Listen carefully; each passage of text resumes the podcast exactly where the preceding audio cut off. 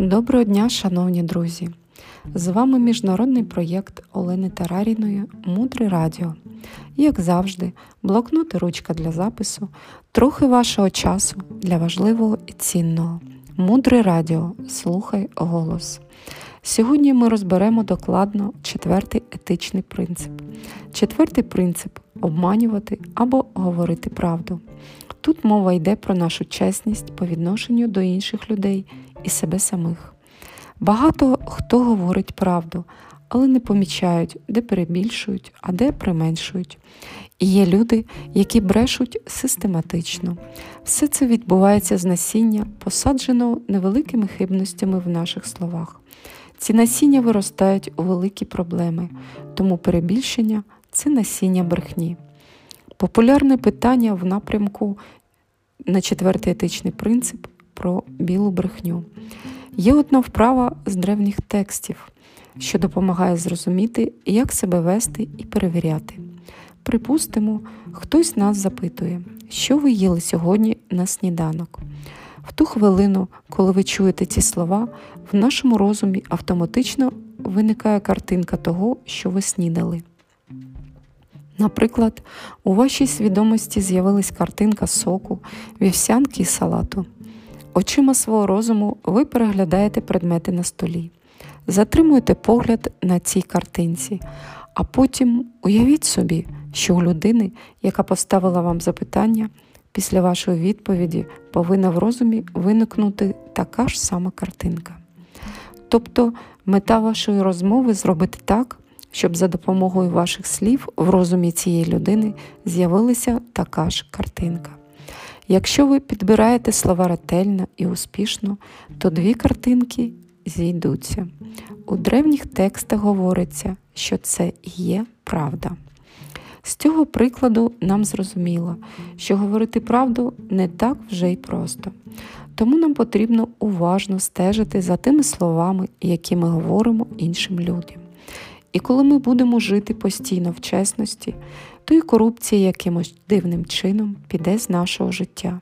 І нечесні партнери, і нечесні друзі будуть відсутні. Майкл Роуч дає ще один приклад. Отже, вас запитують, як я сьогодні виглядаю, як вам моя кофточка? А вам, наприклад, вона не подобається. Що ж робити в цей момент?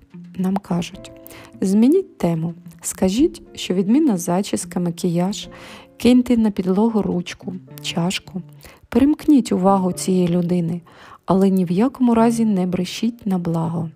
Краще підіть від теми, особливо, якщо ваша відповідь може нашкодити людині, змінити її настрій чи роздратувати.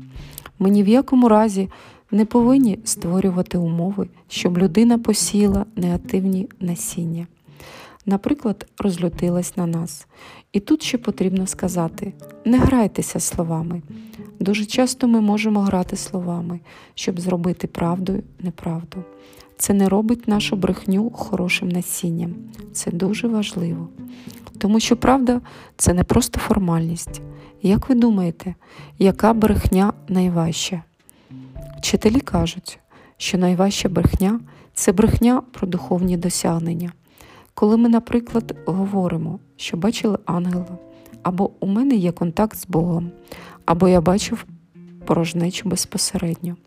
Вчителі кажуть, що якщо ви побачите щось, то ви будете на 100% знати, що ви бачили.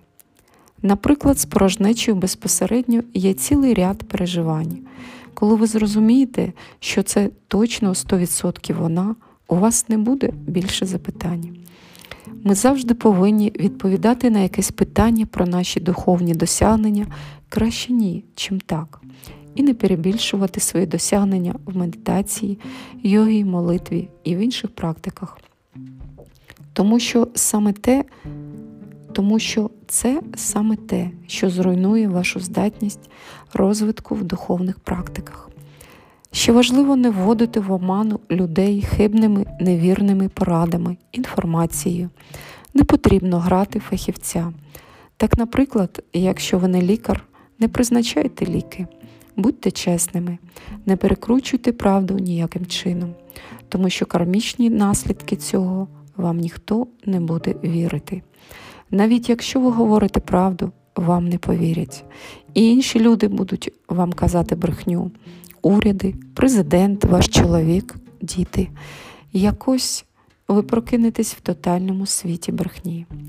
Сьогодні ми з вами вивчали четвертий принцип. Одна з фраз, яка вразила особисто мене у вивченні принципу, звучить так: якщо протягом довгого часу ви будете говорити правду і тільки правду, то через якийсь час кожне слово, сказане вами, буде ставати правдою. Далі глибше залишайтеся з нами на хвилях мудрого радіо. Мудре радіо жити на глибині. Транскрибатор ефіру Світлана Березенець озвучила та переклала текст Світлана Харченко. До зустрічі в ефірі. Обіймаю.